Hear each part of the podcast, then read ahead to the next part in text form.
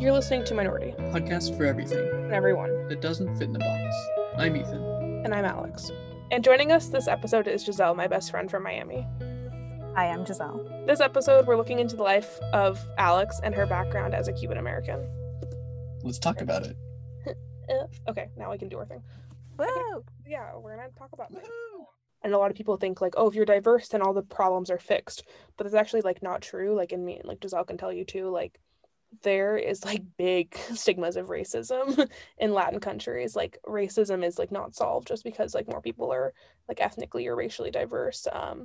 It's honestly probably just as bad. A lot of people feel like Cuba is, like, one of actually the most racist countries in the world. And growing up, I think that, like, most people always have, like, their impression is, like, Cubans are racist. Like, Cubans are racist. Like, that's just, like, you think about Cubans and you think racist. I don't know. Is that, like, a common misconception in, like, being from Florida and Miami? Oh, I don't think it's a misconception. I think it's the truth. I mean, I don't think I'm racist, but I don't believe I'm a racist person, but I think that I have, even if it's not like full-blown racism, it's, like, these little microaggressions of racism where they're these little moments where you're like, hey, that wasn't cool, or like, you don't say that, like, we don't think like that anymore. Like, we've progressed as a country. So, and I feel as though people in Latin American countries, like within the Latin American countries, they don't think they're racist, but they might think of themselves as classist. Mm-hmm. Like, people of color, they are usually, you know, in poverty or in impoverished areas. So when I say, like, oh, you're saying something racist, or like I'm calling them out on something, they're like, oh no, like, it's just, that's just how they are, or like, that's just, you know. So I feel like they don't really understand their microaggressions. In the last episode, or in the promo, I like mentioned, like, oh, you're a closet Cuban. I feel like in a way you were almost like a closet Cuban, and then like you came out during college. I'm a closet Cuban. Yeah. What if, like, we could unpack that a little bit more? I think it means that, like, you're ashamed of, like, your heritage and, like, that kind of thing. Like, I mean, within the U.S., like, there is, like, a lot of, like, anti-Cuban sentiment because of Castro and, like, a lot of that. So, I mean, like, it's not common to see, like, people who are proud of their heritage, if, like, they're of Cuban descent or, like, that kind of thing. So I think what I said, like, when talking about, like, you coming out in college was, like, oh, like, you actually kind of, like, retook that term, like, back, and you're like, oh, actually, this is, like, something that I'm proud of, and it's not something I'm ashamed of, so let's, like, celebrate it. Yeah, Giselle. Just to say one more thing, now that with Cubans were also very for Trump, so I think, again, thinking if you say you're Cuban, you're like, oh, well, you're probably Republican, you probably love Trump, so that's just another little thing to add.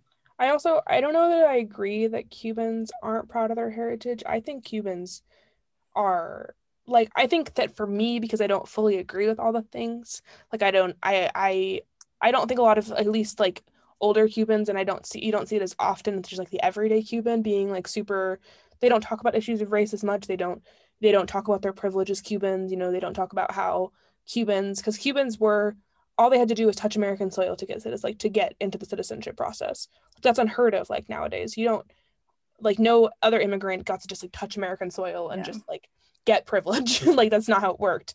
So, like, all you had to do is, and I'm not saying it wasn't hard, like, I'm sure, especially for the Cubans who came by raft or boat or whatever, like, that's not an easy trek. And if they were caught leaving, they weren't coming, like, they weren't making it out alive. Like, there was a lot of things that could happen to them. They could have faced imprisonment or death, like, if they were caught and had to go back to Cuba, because they weren't supposed to be leaving, especially the ones who were, like, refugees. But I do think, like, Cuban Americans, especially in Miami, they are so proud to be Cuban, and they are so proud to be American.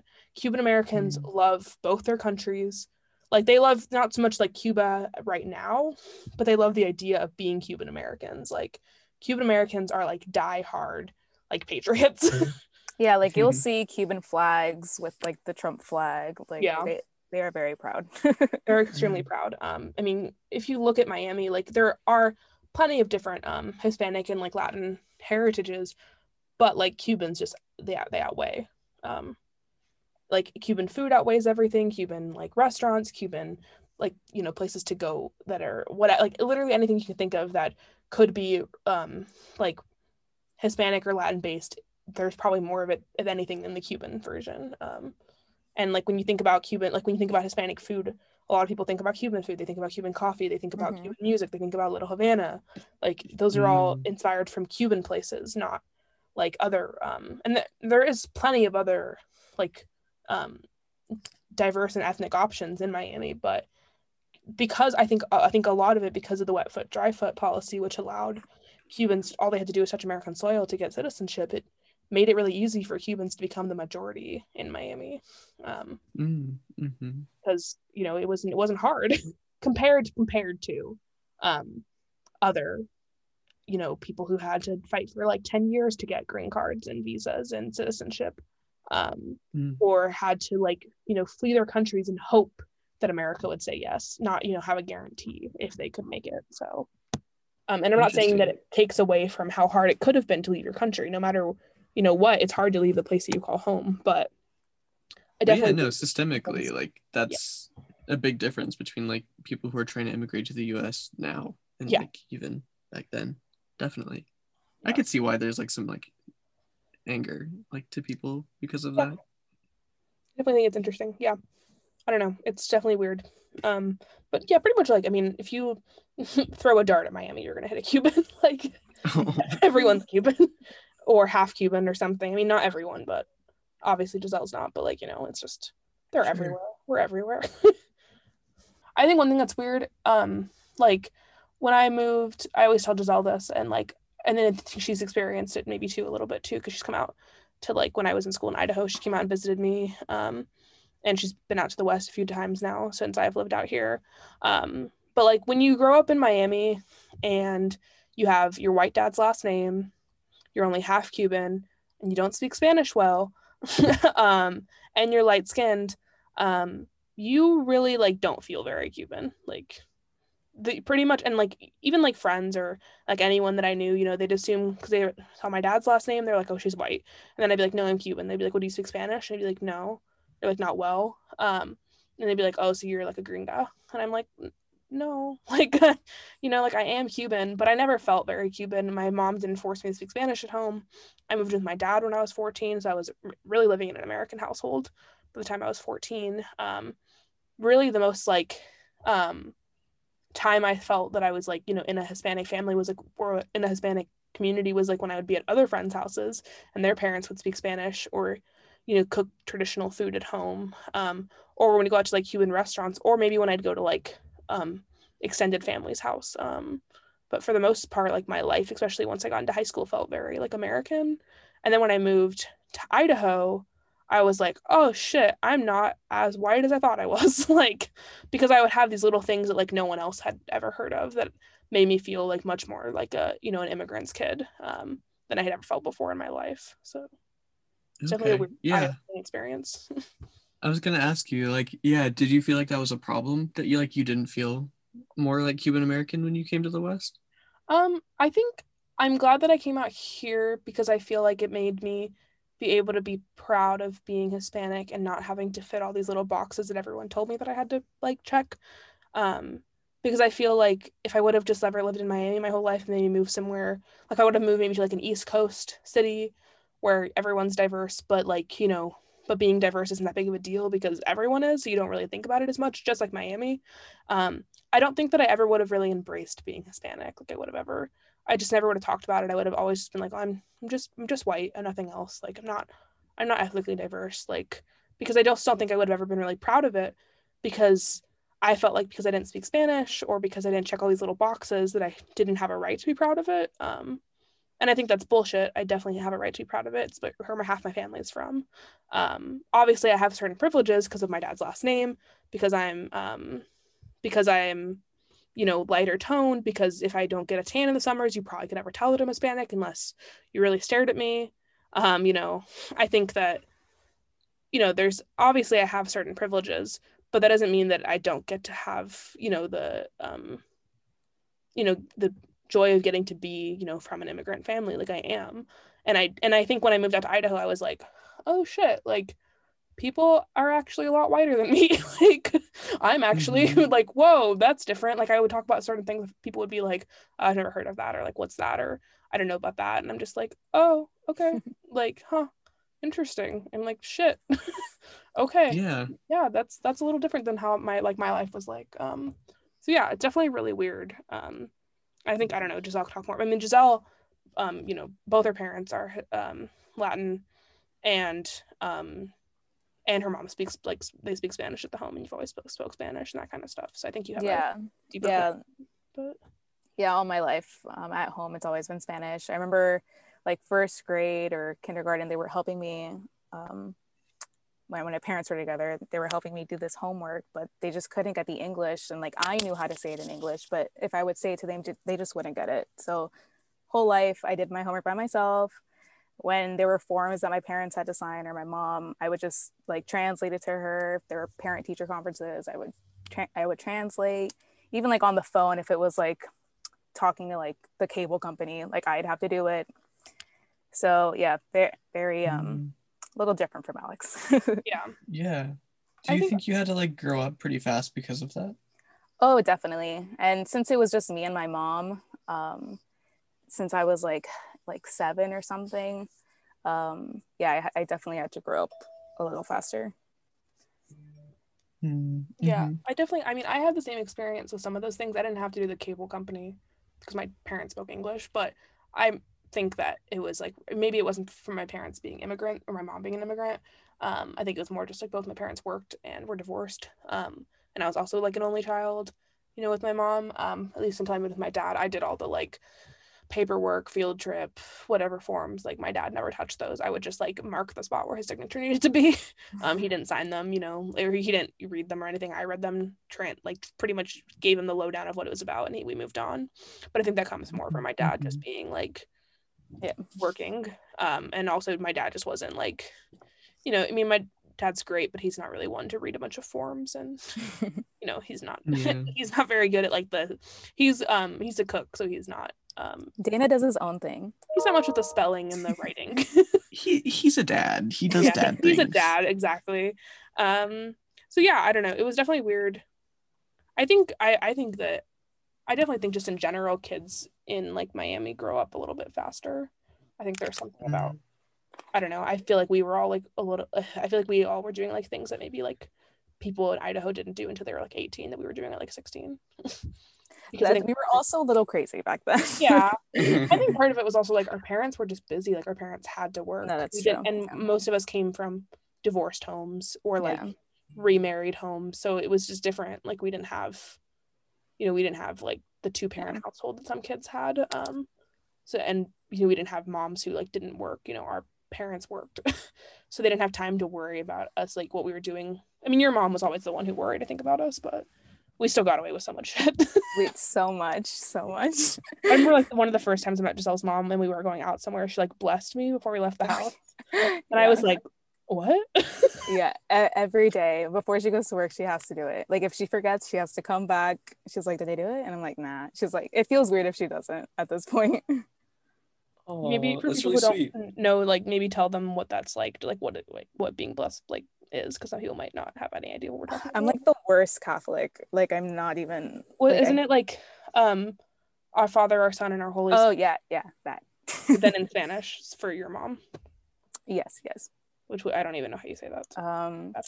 En el nombre del Hijo, el Padre, y el Espíritu Santo. Yeah. Amen. Yeah, and you have to do from head, heart, and then left, right, shoulders, and then you kiss your hand or like you know, wherever, and then you say amen. So whenever I go on if I'm going on a trip on a plane, I always do it. If my mom is leaving for work or she's going anywhere, she does it. Yeah, that's so precious. I mean, like, it's a good like tradition to like promote like good health and passage and like just keep people safe, I imagine.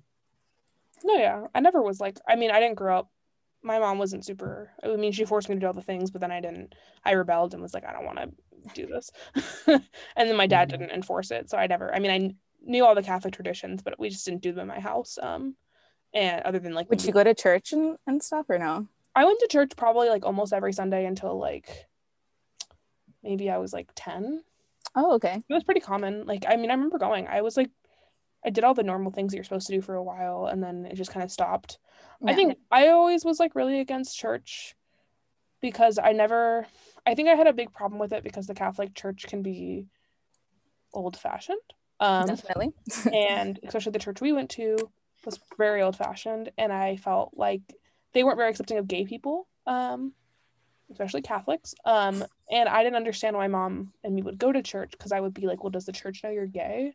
And she'd be like, well, no. Oh, yeah. And I'd be like, why do we go then? Because if they're not going to accept you, like, why would I feel like I just never understood. Like, it didn't make sense to me how we could go somewhere that didn't fully accept her. Because I'm like, God's supposed to be like this accepting person and like know everything about you.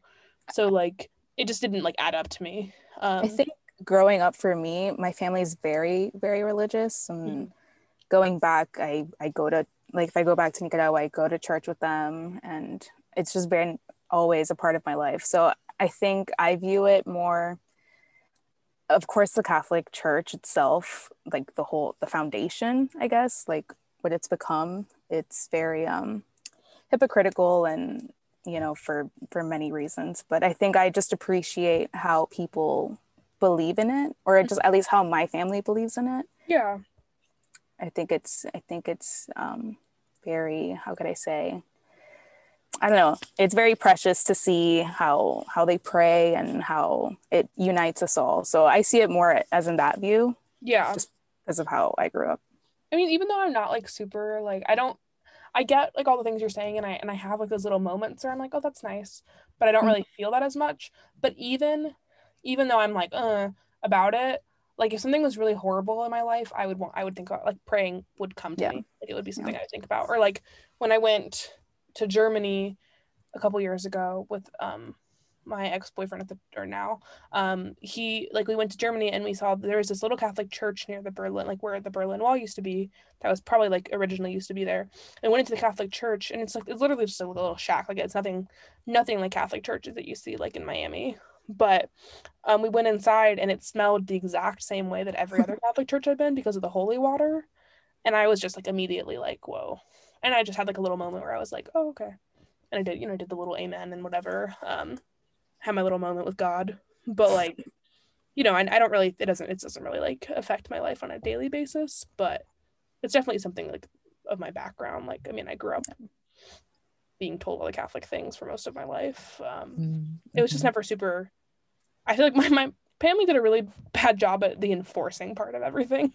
Like they'd be like, this is what we're going to do, but then they didn't enforce it. Yeah. So they'd be like, you're going to learn Spanish, but they didn't force it, you know? So it's like, they'd try to get me to do these things, but they didn't, you know, just make it a part of the everyday routine. So it didn't stick. And I was a really like, I was a talk back kid. Like I wanted to understand how everything worked, and to the degree of like getting in trouble to like, to know, you know, I wanted to know so badly that I would pick a fight just to get my answer. Because I just had to understand why we would do things, and if I didn't like the answer, I wanted a different answer. Because I wanted it to like be understood the same way I understood it. So you know, my mom didn't want to put up a fight every time we went to church because she didn't have a good answer for me about like why we would go to some place that didn't accept her. Like, you know, at least in my opinion, like truly. But you know, I guess she didn't feel that way. It wasn't the same for her. But and she can, you know, make her peace with that the way she wants to. It just doesn't work for me. But I think that was part of it, you know? So I don't know. I felt the need to challenge everything. So yeah, I mean, from my experience with Catholicism, I'm not Catholic by any means, but like a lot of people like do it just because it's tradition and it brings like a comfort to them in some way. Like it's something that they can always fall back to. Like even if like their world is in shambles or like they're having any problems, like that's always the same. So like there's some sort of like consistency there that they can always like rely on, and like it feels like a security blanket in a way, I imagine. So I could see that with something like with your mom, like even though like these people are against her and all of these things, like this is something that like will be there for you no matter what because it's stable. Yeah. And that's why I said it, I think of it as hypocritical, because a lot of families just go get all dressed nice and go to church on Sunday, but then they're like talking smack about this other person and like completely going against what they say they believe in. No, yeah. Mm. I agree. And I think that was always like my thing, was I just didn't feel like, I've never felt like you need like a book or a person or whatever, like a figure to tell you to be a good person. Like I just kind of feel like people should be able to just be good people. Like I don't know, I've never felt like you need some higher being to, I mean, like you can believe in all that, and like I'm not saying that I don't, I don't think that I need him to be the reason, or like his book to be the reason I'm good. Like I just think like you're kind to people because that's what you do. Like of course you're kind to people, you help people, like you help the poor, you donate to charity, you volunteer, you know, you do all the things you're supposed to do because you're supposed to do them. Like that's just the right thing to do. So I've never felt like religion was the reason I needed to do those things. And like God's not telling me to be a good person. I'm just gonna be a good person because it's like I don't want to be a bad person, like, you know, right. Like I don't know, I just never grew up thinking. So I think because I've always had that mindset, I don't know where that mindset came from. But you know, yeah. Just was how I guess I was born. I was just raised that way. I don't know if I was even raised that way. I think because I was very much raised to be like, I think my dad maybe had an influence on that, because like I think technically he's like Protestant is maybe like what he would identify as. But he was never super like into it, but he was always a good person. Like he always, you know, helped people or was kind, or you know, did all these like the things that you're supposed to do in life to be kind or whatever. So, and I didn't see him be overly religious, so I just was like, cool, you don't have to be religious to be kind. Like they don't have to go together. And I think what Giselle was talking about with like the hypocriticalness of like seeing people who are super devout and they go to all their ceremonies, but then they're like rude to somebody, or you know, they're not kind, or they spit on somebody or whatever that's wrong. Mm-hmm. I just was like, I kind of felt like, well, to be religious you're almost like, it felt like to me like if you were religious you were hypocritical, versus if you're just kind. So I don't know. Yeah, I grew up in like a new age Christian like household, so it's just like, it's like modern day Christianity, like it has like its traditional like moments, but like it was kind of like about building community, and rather than like necessarily like, holding up traditions, like there was times where you would like read the Bible and like that kind of thing. But that's kind of like where I, well, maybe that's not where I, but like I found like a lot of hypocrites. I don't know what I'm trying to say. There was a lot of, what's it called? It's like it's like with the schism in the end. Hippocratic? No, that's like, no. Yo, I have no idea what you're saying. Hypocrisy. Yeah, there was hypocrisy in like the church that I went to. So like, because I like I'm queer, and like I didn't feel like they accepted that, so I was like, well, what's the point of like going to some place that like doesn't like me? Or like there would always be people that would like talk back to people, or like behind their back like they would talk shit. So it's like, you guys aren't really actually Christian, you're just here for like the idea that this place makes you feel good.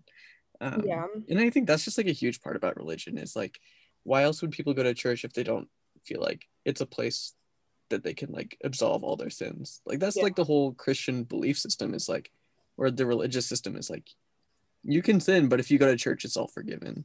Like you can be a bad person, but like if you go to church, like it doesn't matter, like you're fine. So it's almost like an excuse for like doing bad things in a way. At least maybe that's my perspective. No, I get that perspective. But that's not really like about people of color or like anything like that. But just I think an idea. Really, I think religion is like a really big part of like being Hispanic. Like I think pick any Hispanic person and they'll tell you like they were raised, like most of them, not all, but like I think majority Hispanic or Latin kids were raised in some kind of religious household. Like whether it be Catholicism or not, like those two go together quite well, at least in my experience. Like I don't know many kids who at least if they, even if their parents don't practice or whatever, or weren't super devout, like at some point there was some little moment where like religion was a part of their life, even if it's just for a second, you know. Yeah, no, definitely.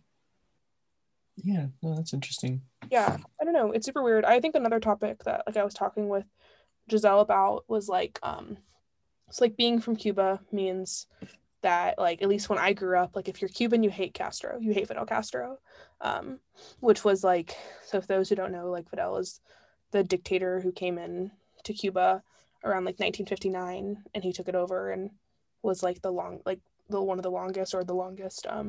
like running regimes of Cuba.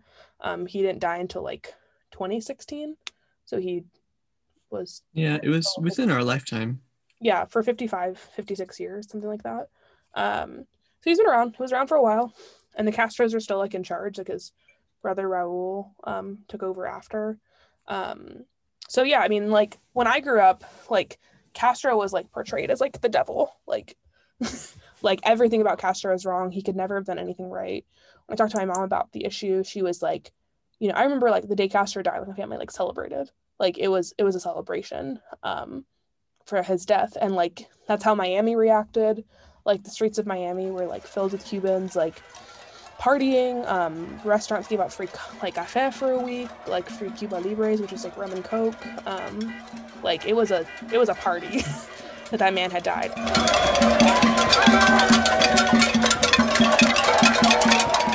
Plenty of things that he did that were completely wrong, and I'm not disagreeing with that. But I think, like, doing a lot of research, you also find that, like, Fidel actually, he helped a lot of like lower income people.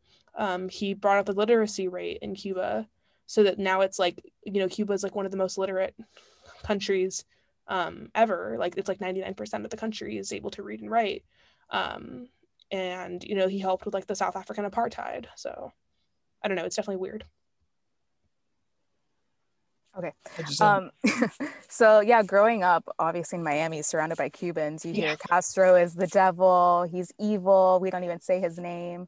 And whenever I would talk about this with my mom, she would just, she couldn't agree with that. She left Nicaragua when she was 12 to Cuba by herself. She was living in poverty in Nicaragua, and she saw this opportunity in Cuba to study. So she went, and she stayed there until she was like 23, 24, and she became a chemical engineer over there. So in her eyes, Castro isn't this, I mean, evil person. He helped her get an education, something she could have not done in Nicaragua. So whenever my friends or just anyone I know would say, like, talk shit about Castro, I'd just be like, just quiet, because, I mean, my mom got educated because of him. So yeah. No, I feel like the common misunderstanding of, like, Castro is, like, isn't he, like, it's, like, the big Red Scare, like, communism thing. Like, everyone's still so scared of communism and, like, what that means. And because, like, the U.S. had so much propaganda against communism that they just believed that it was bad, without, like, really digging into any information. But from what it sounds like, it's, like, he actually did a lot for his communities and for, like, impoverished people. Yeah. Yeah, no, I think it's a balance. I mean, I don't think that the good things he did outweigh the bad. Like, that's not how it works. And I don't think that, like, you know, Cuba is like the perfect example of, like, how we're not Castro apologists. No, like, I don't think we should all be living like how Cuba's living. There's a lot of issues still in Cuba, even with some of the good things that he did. But I just think that, like, for some reason, like, Cubans never talked about, like, you know, they never admitted any of, like, the good. We only focused on, like, complete negativity, and we never thought, like, hey, maybe that, like, that was a cool thing. Like, no, I don't want him in charge, but, like, maybe, you know, when we change things, or if we did change things, we could think about how, like, this affected those communities, and, like, how, you know, he raised the literacy rate, how the Afro-Cubans, like, their life expectancy went up to that of the white Cubans, which was, like, 80 years of, like, living, and that's even higher than, like, American, like, life expectancy. So I don't know. I think it's definitely like a conversation, and it, like, but, like, when you talk about, like, I remember talking about it with my family, and it's like, you just got that conversation was, like, shut down. Like, it wasn't even like a conversation to be had. It was just like, no, Castro is the devil. That's it. Which I don't know. I think is interesting, because, like, they were so focused on, like the whole reason that they all wanted to leave was so we could all have freedom to think and act how we want. And the minute you try to challenge any initial thought, it's like shut down, which is exactly what they were so afraid of, you know? Like, they're so afraid of not being able to have their freedom. So the minute you're like, hey, I would like to think a little differently, they're like, no. So I think that's really interesting. But yeah, no, Cubans tend to be pretty racist, so especially older Cubans, and I think they pass it down to their kids. And I just don't think the issue of race is like talked about by white Cubans. I think they just ignore it, like it wasn't an issue. Because I don't remember growing up hearing about like Cuba being this like diverse place. Like in my mind, Cuba was white. Oh really? Yeah. No, oh, wow. I never thought about Cuba being Black or indigenous. I didn't even realize that was like actually a majority of the population, which, like, I mean, if you think about it for a second, it makes sense because it's a Caribbean country. Like, of course it has African descent. Like every other country around it is extremely African influenced. So why wouldn't Cuba be as well? But my family made it sound like it's a Spaniard country. Yeah. Like the Spanish came there and that was it. That's crazy. Which I was like, okay, that's it. And then now I'm growing up, I'm like, wait, what? Almost every Cuban probably has African descent? Like, what do you mean? Like, I thought we were all like white Spaniards. That's crazy. I guess just because I come from the opposite view from my mom, like enjoying Cuba, I didn't think of it as that at all. How interesting. Yeah. I just never thought about it. Like, I didn't even know, like, that, because when I was doing research and stuff, you know, a lot of people say that, like, almost every Cuban probably does have some form of, like, African descent in them, whether it, you know, be, like, 5% or 50% or whatever, and whether or not you have it doesn't take away from the privilege you have if you're light-skinned, but I think that it's interesting, like, I didn't even know that could have possibly been part of my heritage, like, that, and that's, like, part of the heritage of the country that I come from, like, that was just, like, not a conversation we talked about.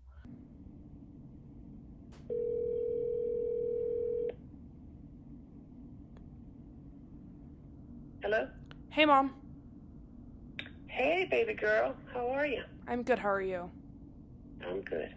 I don't know. I want to talk... we're going to talk a little bit about just, like, the conversation of, like, race in Cuba. So, I don't know. I guess, like... And also just, like, the conversation also of, like, what Castro is like.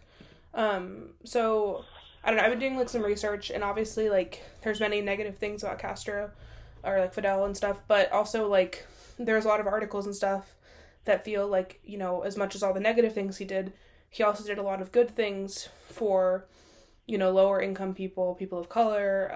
I don't know about that. You don't agree? No. Can you tell me a little bit why?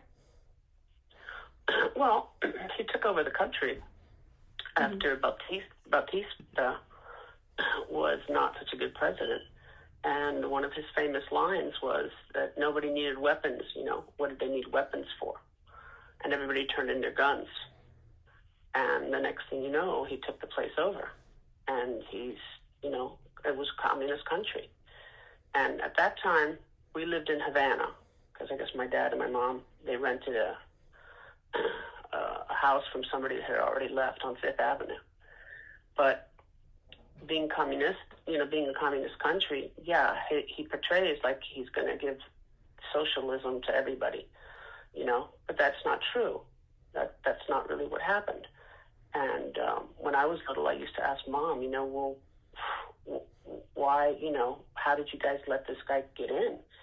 And he kind of pulled the wool over their eyes because they didn't, Bautista wasn't the greatest dictator or president, but you know, there was a lot of business going on in Cuba.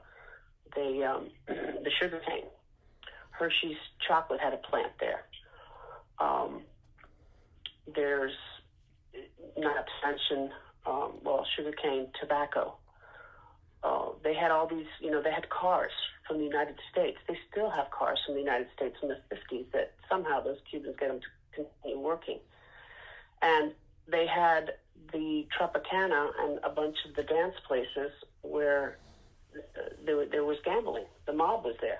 Cuba was the biggest and the most beautiful natural island in all of the Caribbean, most people would say.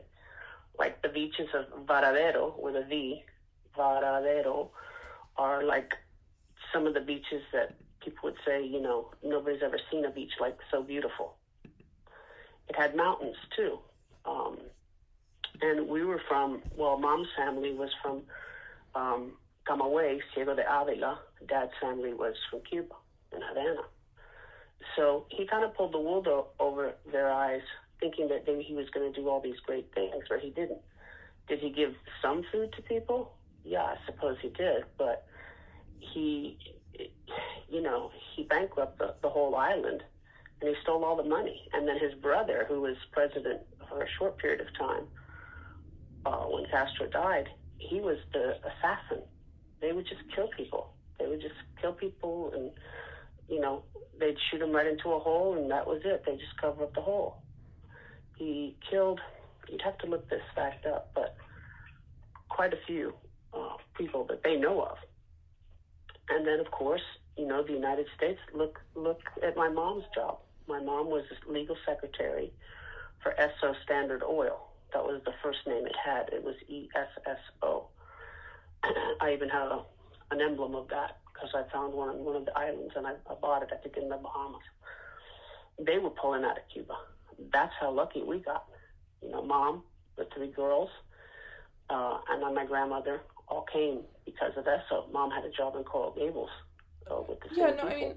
I get all that, and I'm not saying that the things we did were wrong, were good, but there's also a lot of articles and different, I mean, these are proven facts, and so you can't really deny them, is that, like, he, you know, when he came in with his literacy campaign to help people be able to read better, like, a lot of the people that weren't, you know, like, our family was probably fine, but the thing is that the people, you know, who were Afro-Cubans or Cubans with an indigenous background who might have been living in poorer parts of Cuba and not had the resources we had, you know, they weren't being taught how to read and write.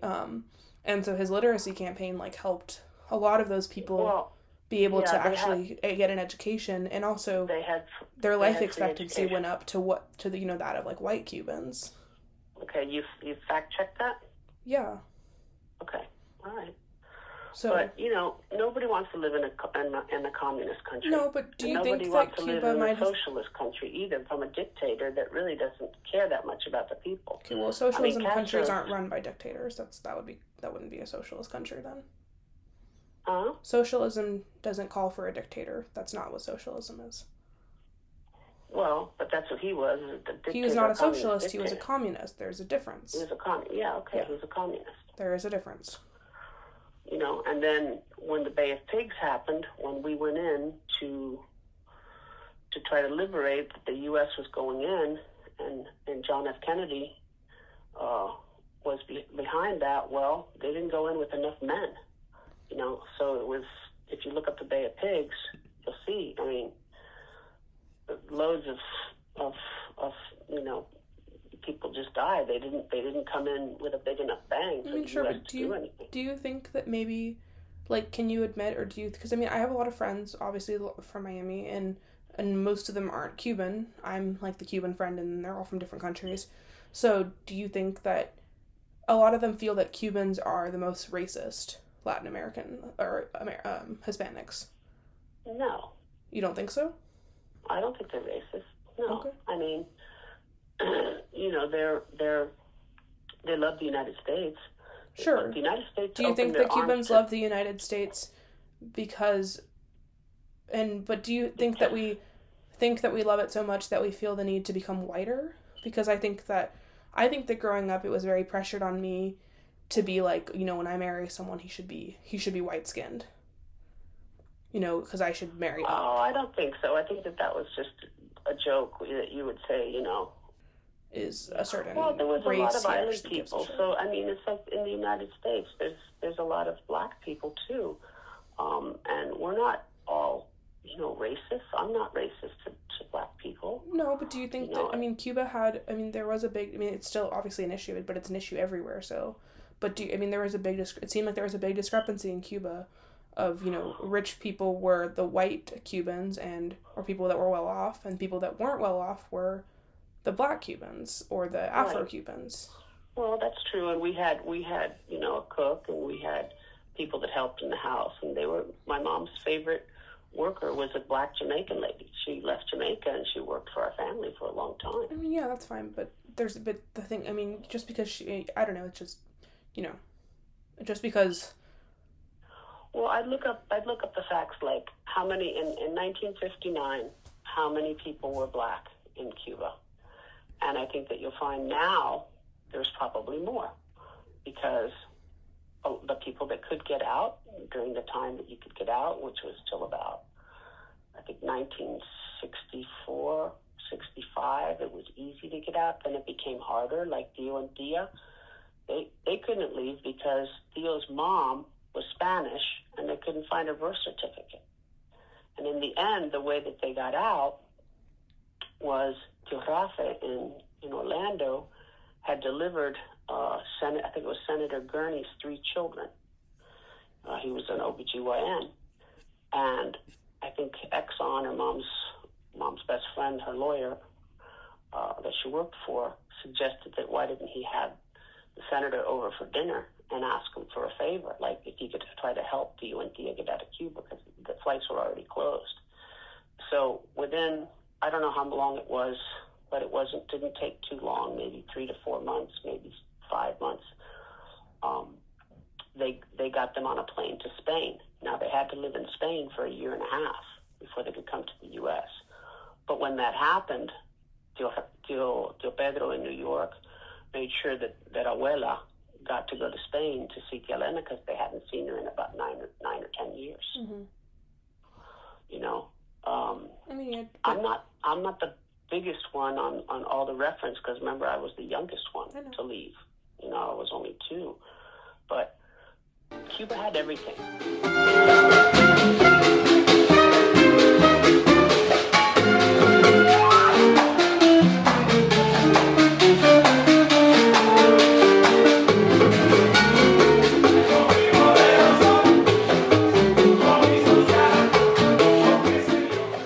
Reseal my coat closet. Years ago. Oh. I don't know what we're talking about. Oh, growing up. Growing up in Miami. I don't know. We did what normal high schoolers did. I think we had a lot of liberties, maybe more than, I don't know if it was more than most high school kids, but I mean, we pretty much, especially my senior year, so Giselle's junior year, we went out every single weekend, Friday, Saturday, did something almost every day, probably from I would say maybe January of my senior year till I graduated. We did something every weekend. I don't remember ever studying on the weekends. How did I do well in classes? We would just do random shit. We would just go to the coffee shop and then go to the park or something. It was Or we'd do this thing where we would troll for parties. So we would we would know someone who knew of a party, so we'd go there and we'd hope it'd get us to another party, or we'd find out about another party, and we would just find these random parties where we knew one person there, and we would just go there. And I don't know, it was always just super weird. And then we had to take turns on who would drive the Jeep or who would drive because who wanted to drink. There was I don't know, it was just we always had to get back at a reasonable time, though, because of Giselle's mom.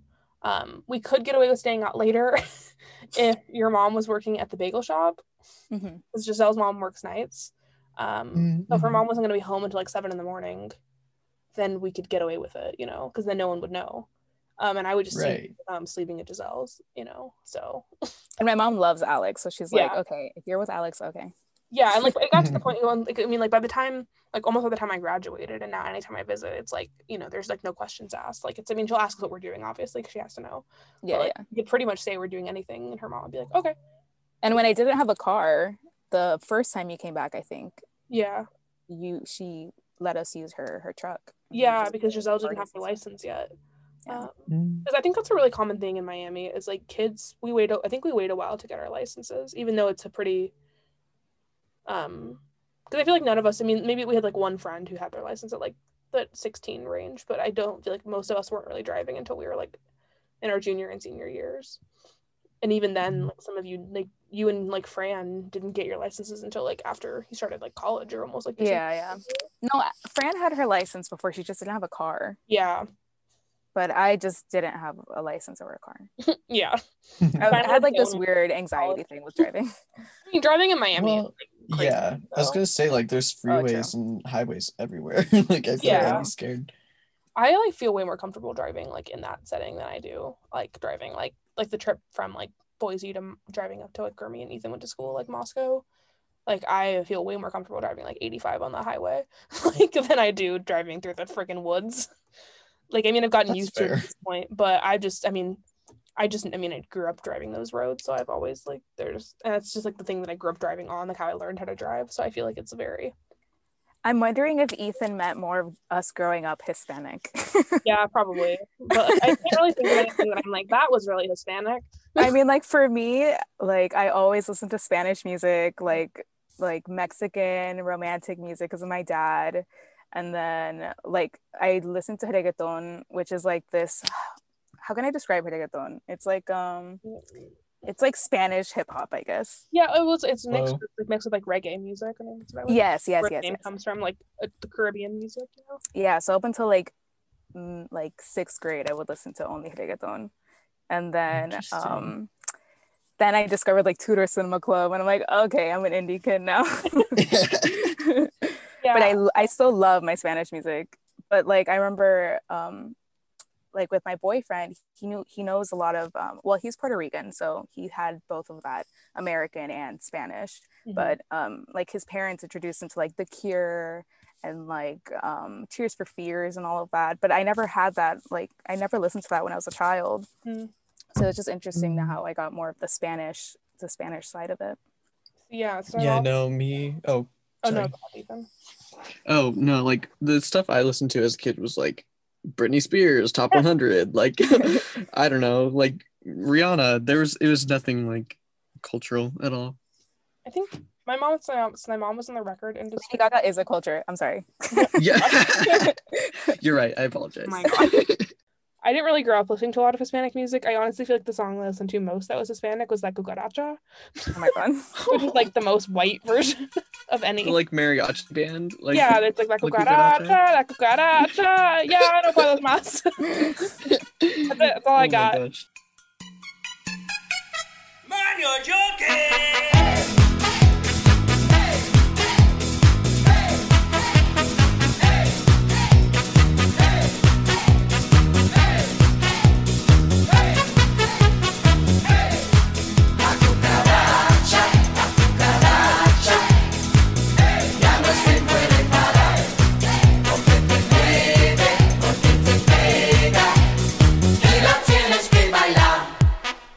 As I got older, I was like, I wanted to learn more about it. I feel like because my family didn't force a lot of Cuban heritage on me, that like once I moved away from Miami, I wanted to learn more about it. Yeah.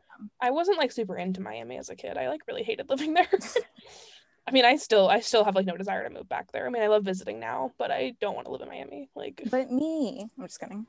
Yeah, like you're the only reason. It's funny now though, because I feel like there's almost like a resurgence of like Latin pop and like Latin hip-hop music, like mm-hmm. You see like even Bad Doja Bunny. Cat or Rosalia, Bad Bunny, yeah. Like all of these like really big names are like becoming popular, and I wonder if that's like, how do you guys feel about that? Or is it just I like it. Cool. I think it's a cool way for me to like learn more. I die for Bad Bunny. I love him. True. He's like talking about like how toxic masculinity is shit in Puerto Rico. Like he's bringing up the important issues. No, yeah, I mean that's a big issue in Hispanic communities. Is, like, that's a huge issue too. Like machismo. Yeah. Like oh my God, like being. I think traditionalism is like still like fucking strong in like Latin countries. Yeah, I remember like if we were to see maybe I guess more I don't want to say flamboyant, but like a flamboyant guy or something. Last episode, it's okay. Oh, okay. Wait, what? We said flamboyant last episode. Oh, okay. Yeah. So if like we would pass by a flamboyant guy, like my mom would be like, "Oh, I iba como like a mariposa," is what they say, like a butterfly, like really girly. So I remember hearing that growing up. Where even if like I have like two half brothers that are younger than me, like way younger, and if they were to cry about something stupid or whatever, like my dad would be like, "Don't be a little girl about it." Like, yeah. Like wasn't there like some time that Diego wore like a Diego, for people who don't know, is Giselle's boyfriend, was it Diego or I don't know, like he wore like nail polish or something? Oh yeah, he wore nail polish, and my mom was just like, why is he doing that? Yeah. I think now it's like really... it's super common for like guys to like wear black nails or something like that, like it's just like it's the culture now. I mean, I don't think it's common. I also don't think it's common with Miami kids. Sure. I mean, maybe in parents and in houses that are more accepting, but I think like traditional parents are you know, they're not. I think one thing that's really common, it didn't happen to me, but it pretty much happened to everyone else, is like staying at home longer is really common in Hispanic houses. Oh yeah, yeah. Like living at home through college, like going to school where you grew up and like staying there. I think that's like a really common thing. I didn't do it because my dad is white and, you know, he was like, you go away to school, because what he did. And my mom was like a little bit on the, she part of her wanted me to stay and the other part of her wanted me to go. But I think like Giselle, like she's lived at home through college. Mm-hmm. And I don't know, at first I always thought that was weird, but like, I mean, Giselle's been able to save so much more money than I ever have. And like, you know, her school has like been paid for, and I've always, she's had a lot of advantages to that as well, so. Mm-hmm. I mean, correct me if I'm wrong, but like with like Latin culture, like it's more common for like households to stay together, or like your grandma lives with you, or like that kind of thing, or like if you do go to school, like you go to school and then come back and like help your family. Multi-generational households is like really common, like the abuela, the aunts, like all living at home with you, like living in like one house together, I think is like really common, or like living close by at least. And I think there's really like common. I probably can't talk to it, but like I imagine there's so many benefits to that, like if you have like children, like, oh, your abuela's there and she can help take care of them and like that kind of thing. Yeah. It's not like, it's just like, yeah, I mean, that's how I was, the American idea. Yeah, I mean, since I didn't have to like be separate. Yeah, go ahead, sorry. No, you're okay. Like, since I didn't have siblings and because both my parents worked, my mom used to say that she used to call them all the peanut gallery, like all the old people in my life. So it's like my tío, and my abuela were like the ones who took care of me. And this is when I say tío, my tío and tío, they're actually like my great uncle and aunt. So they were like my grandmother's sister and then her brother-in-law. And they all took care of me like pretty much my whole life when my family was working. Like every day after school when I got older, I went to my tío's house. Like I was surrounded by old people like my whole life. Like it was always, and I think that's part of the reason maybe I grew up really quickly too, is because I wasn't having conversations with like other kids. I was having conversations with like all the old people. So we would just talk about like old people stuff. And like I just had like adult conversations like the age of 8, because, you know, I only had one cousin, and he's 6 years older than me. So there just wasn't a lot of like other kids around until I got older. So I don't know, I mean, it was nice. I mean, I'm sure it was a really good benefit for my mom and my dad to have like plenty of older people to help take care of me and stuff, especially when I was younger. So that was a good thing. We didn't all live in the same house, but, you know, we only lived like a couple blocks away or whatever, so. Yeah, sure. With me and my mom, it was just, I mean, we have family members here, but it was just mostly if my mom would leave for something, I'd just stay by myself. So like I was like a 10-year-old. Yeah, it was interesting. And then like same with Alex, like when I go to Nicaragua, I used to go every summer. All my aunts and uncles, they're older, and it's just, I'm an only child.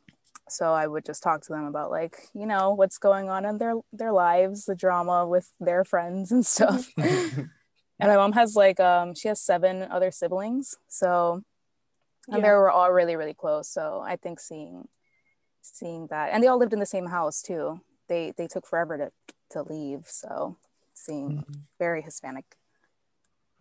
Yeah, I don't know. I think it influenced me like when I would come. So I would have all those old people in my life, and then when I'd come to Idaho to visit my dad's family, my dad has, there's 5 of them, 5 siblings, and they all had kids, except my Aunt Debbie. And my dad was the only one who had an only child. Like everyone else had a few kids. So I have like 8 cousins out here, and like I think the oldest is maybe like 8 years older than me, but then there's like one that's like a year closer. So there's plenty of kids to hang out with. But I would always find myself hanging out with my aunts. I would sit with my aunts. I'd be like 8 years old and I want to talk to my aunts. And then I'd want to talk to my grandma. I've always wanted to talk to older people. Like I never wanted to hang out with the kids. I mean, I did, but I'd always find myself like going back to the old people. Like I just loved hanging out with older people because I was so used to it. And I like wanted to have conversations. I didn't want to play like Legos. So yeah, I was kind of the same. Like my family is pretty big, so they have like a lot of cousins and aunt and uncles. And like, if you saw like a, what's it called? Like a family get together. Mm-hmm. What are those called? Reunion, like gathering. Yeah, family reunion. Wow, my brain is not working today. But yeah, like in a family reunion, there's like probably at least like 50 people there. Like, it's just like, it grows pretty fast. So I also grew up with like a lot of kids around, but I also like didn't really want to play with like Legos or like play games. Like, I was just like, oh, I want to know what like my 20-year-old cousin at the time was like talking about. So like, I would hide in like they would all be in the living room or something, and I would hide like behind a chair and be like, oh, I want to know what's going on. But that was interesting to me. So I feel you, yeah, Alex. I don't know. Yeah. Funny. Were there, not. Alex, this is like a separate kind of question. Mm-hmm. Were there phrases that you said in Idaho that they didn't understand, like Ethan and stuff? Because like there's like definitely this Miami accent. Like I know I have this Miami accent. I know that I talk too fast when I moved to Idaho. You talk very fast. Yeah, and I still talk really fast, but I talked faster. I've also just always talked fast, but I like remember like literally learning how to talk slower because people wouldn't understand what I was saying. And so that was a big thing. No one says expressway out here. True. Like, you know, the expressway. Yeah, like I would always say expressway. You don't say expressway? I say like the Palmetto Expressway? No, I just say like the Palmetto. Shit, man. Or like the 826. Or, like, yeah, I know, but I always said like expressway if I was talking about like the edges itself, you know? But yeah, no, everyone else, I guess people say like freeway or highway. Mm-hmm. I don't think of what else. Yeah. What are other things? I know, like, I didn't, do you know like what Yano or Noya? Oh, I say Yano all the time, but I feel like that's just, I don't know why. I think it was just like, I don't know. It's so funny. That's like a really big Miami thing. It's like never just a no or a yes. It's like, yeah, no. Okay. Yeah. Or no, yeah. Or like people are like supposedly. Yeah. Irregardless. I think a lot of it comes from like Spanglish, like where you're like. That's true. Because people are switching back and forth. So like they don't always get things right when they switch back and forth. Or, you know, they don't speak English as well. So they're like, they don't get it right, you know. But I can't think of I'm sure there was like shit that people were like, what the fuck are you talking about? Yeah, I remember when I went like to the west side, like when I would I think we were at like Chipotle or something, was like the first time. And they were like, oh, how's your day? And I'm like, good. Like I never get that. Oh yeah. No, people like talking to you like shit like that, like people being nice at stores, yeah. Like not. Yeah, they're like, oh, so what'd you do today? And I'm like, oh, I don't know. Like people love small talk out here. Oh, absolutely. If you don't small talk with people, like people think you're rude. Yeah, I've gotten much more used to it now, like making small talk, because I don't want to be like come off as rude. But yeah, I remember when I first moved here, I'd be like, why is this person talking to me? I remember like one time I was like walking home from like studio and like some guy just like said hello to me on the street and I was like, what? Yeah. You want to fight? That's super common. Like people and like if you cross the street, like you have to wave at the person that like stops. What? Like that's what? Common here. Did you not know that? I don't wave at anybody. What the fuck? Oh, like it's really common here that like, oh, like you just wave to be like, oh, thanks. Oh, like, I do that. Thanks for stopping. No, I do that. I barely make eye contact. Oh, I don't look. I don't look up. I just like put my hand up. Yeah, no, I don't. I try not to. I'm like, I never want to make eye contact with people. I don't want to talk to them. I mean, I do it more now. Like I do it. I think the only time I do it now is like when we're in like stores. I'll make like small chat. But like on the street, I don't talk to random people. I'm like, I was always told like you never talk to a stranger, like never. Yeah. I mean, growing up in Miami, like you're not going to talk to somebody if they come up to you on the street or like they pass you on the street. Like, I literally am like, you trying to hurt me? Like, no, yeah. My mom has this like irrational fear that I'm going to get kidnapped at any second. Like, if I park, my parking spot's like 10 feet away, and she's like, you better get in here fast. I remember like it's so funny. Yeah, I remember mom being like, I was like warned about like watching your drink like at a party, even though I was like never going to a party at like 13. Yeah. At 13, my mom was like, never leave your drink alone. If you leave your drink, you throw it away. Or if you would go on a trip, she'd be like, I'll stay with Alex all the time. Do not separate from her. Yeah. No, yeah. It was definitely like a thing. Like people would say like, don't talk to strangers here, but then my dad would immediately go talk to a stranger. So it was just like not enforced. Like it was just like, oh, okay. Whatever. Oh god, no, yeah, we never talk to people on the street. That's like weird. Yeah, no. Yeah, no. So odd. Yeah, no.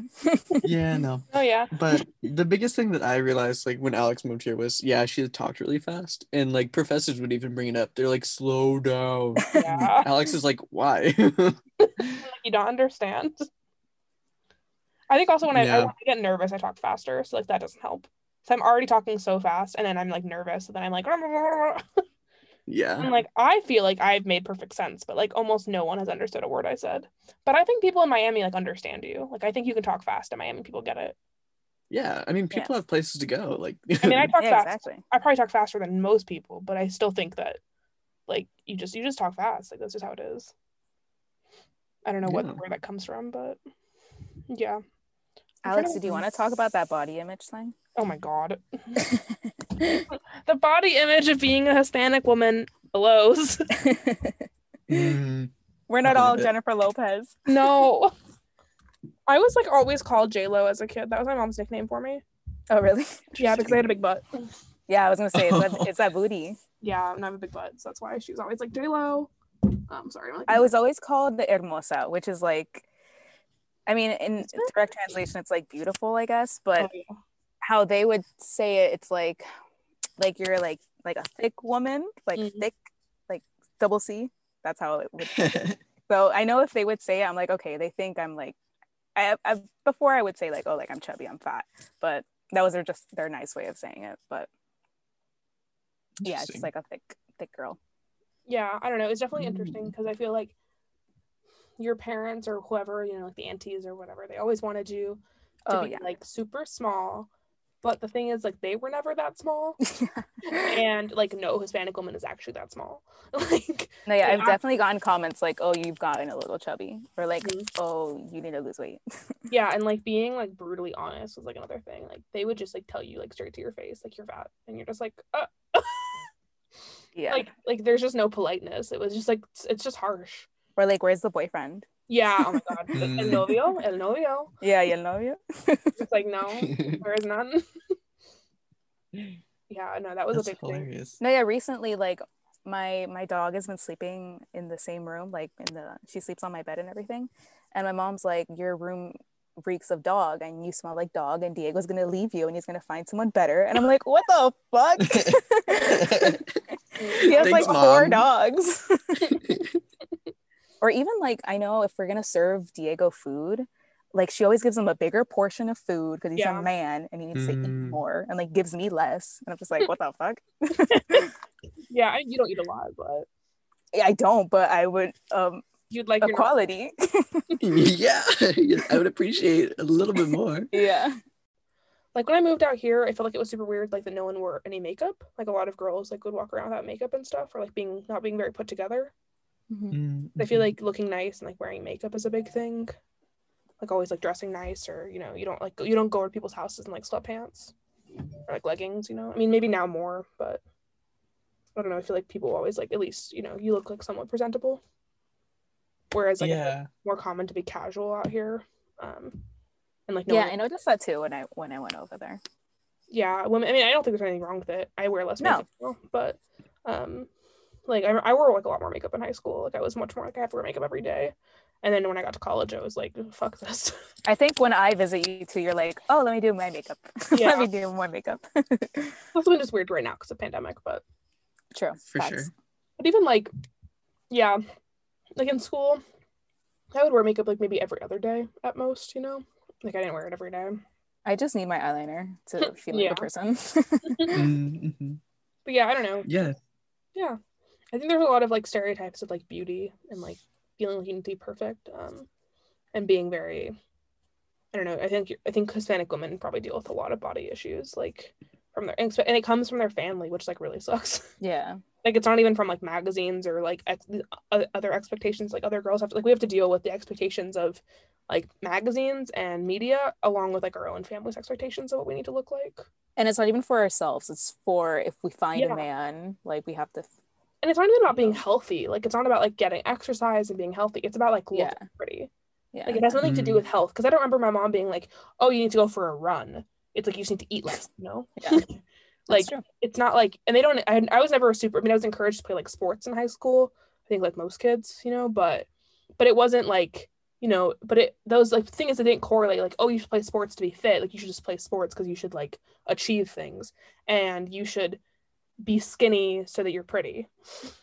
Yeah, I mean, like you said, like it seems like your abuelas, tias, and everything were like bigger than you, and you're like, why? Like, did it feel hypocritical? Yeah, I think it did. Because none of the, I mean, like, I had some. My abuela and one of my aunts is like really, really thin. My mom's always been heavier, and then my other aunt was like pretty average. But yeah, it was like, I don't know, it was just kind of weird because they were like, they're trying to make you thinner than like your body can physically be. Just like, it's just not how it works, you know. But yeah, I don't know. It definitely felt a little hypocritical, I think, sometimes, and it just felt a little like, it didn't feel like it was coming from a, like, a good place, you know. It felt like it was coming from a very like, negative and like narcissistic, I guess. Like, I don't know. Like, it just was like this need to be beautiful, just to be beautiful, you know, not for any good reason, just because you should be beautiful, like, and you should look a certain way, and if you don't fit this idea of being beautiful, then you're not beautiful. So like, I think it like really destroys your self-esteem. Oh, for sure. Yeah, I mean, I cannot imagine.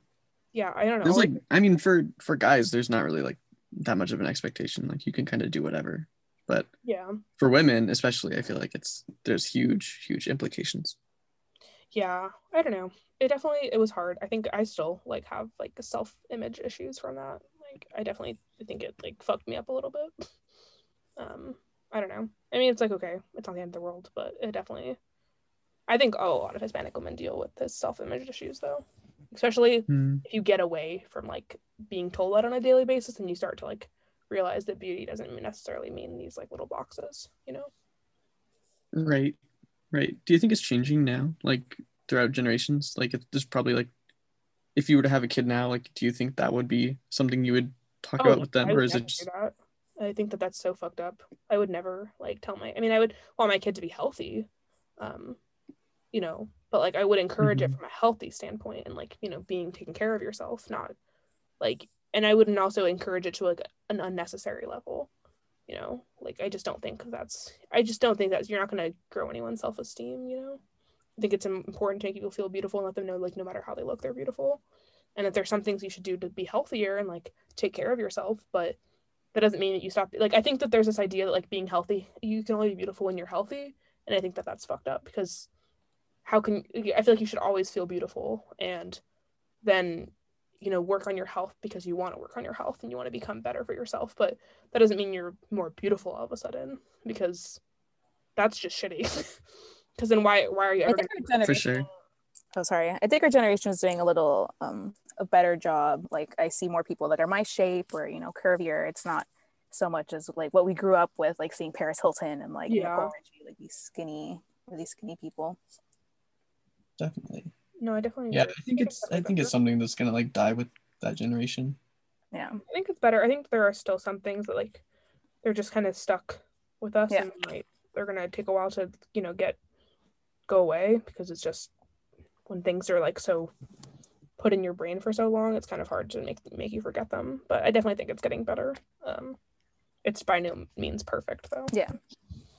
So, yeah. I don't know. I still get called hermosa, so. No, my family still mean to me, so. Oh. Ouch. Yeah. It's not great. I just avoid, that's what I do. I just avoid seeing them. Or I wear like really big clothes, so they can't tell. Just wear like a really oversized sweater that day, so you're like, no. I'm like, you don't know. She's fine. It's just a big sweater, you have no idea. You don't know what I look like. I love that. Is like, Florida really that crazy? Yeah. It's totally off topic, but it's like, because like Florida man's always in the news. That has to do with like our laws. I think it's called the Sunshine State laws. Like, I think there's just more of our information that's like public record, so that's why those are reports. But I mean, Florida's definitely a wild place. Thank you for listening to Minority. This podcast is brought to you by Ethan and Alex. Wait, we have to talk about who's lactose intolerant. Oh yeah, we did that. I'm lactose intolerant. You are too? Are you? Yeah. Oh my god. Oh, damn. Why? Well, at the end of our episode, we wanted to come up with like, so we had this little thing that was like, you know, the episode is brought to you by Ethan and Alex, and then we wanted to come up with like a funny thing that every episode we'd come up with something we both have in common, or like something about us. Oh, that's funny. Oh, so like last week was like we're two friends who are both lactose intolerant, and then we told them we would let them know which one of us takes it more seriously on the next episode. Which is, yeah. It's Ethan. Yep. Turns out it's me. Lactate pills. Yeah, I tried it for the first time. That shit saved my life. I had a milkshake. It does. Yeah. That was wow. Want to learn more about Minority? Check us out wherever you scroll. If you're interested in sponsoring Minority, send us an email at emailusminoritypodcast@gmail.com.